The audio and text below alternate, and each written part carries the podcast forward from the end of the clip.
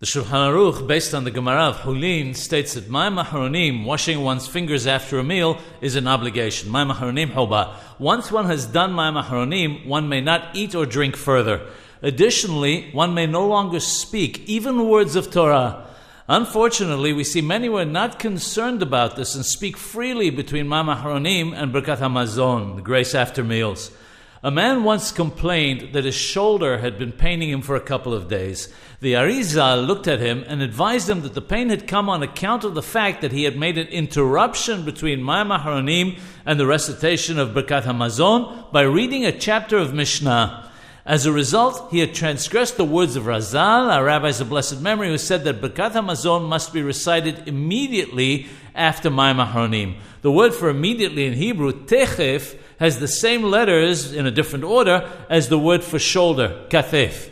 Techef, the word for immediately, transformed into kathef, meaning shoulder, and he felt the pains.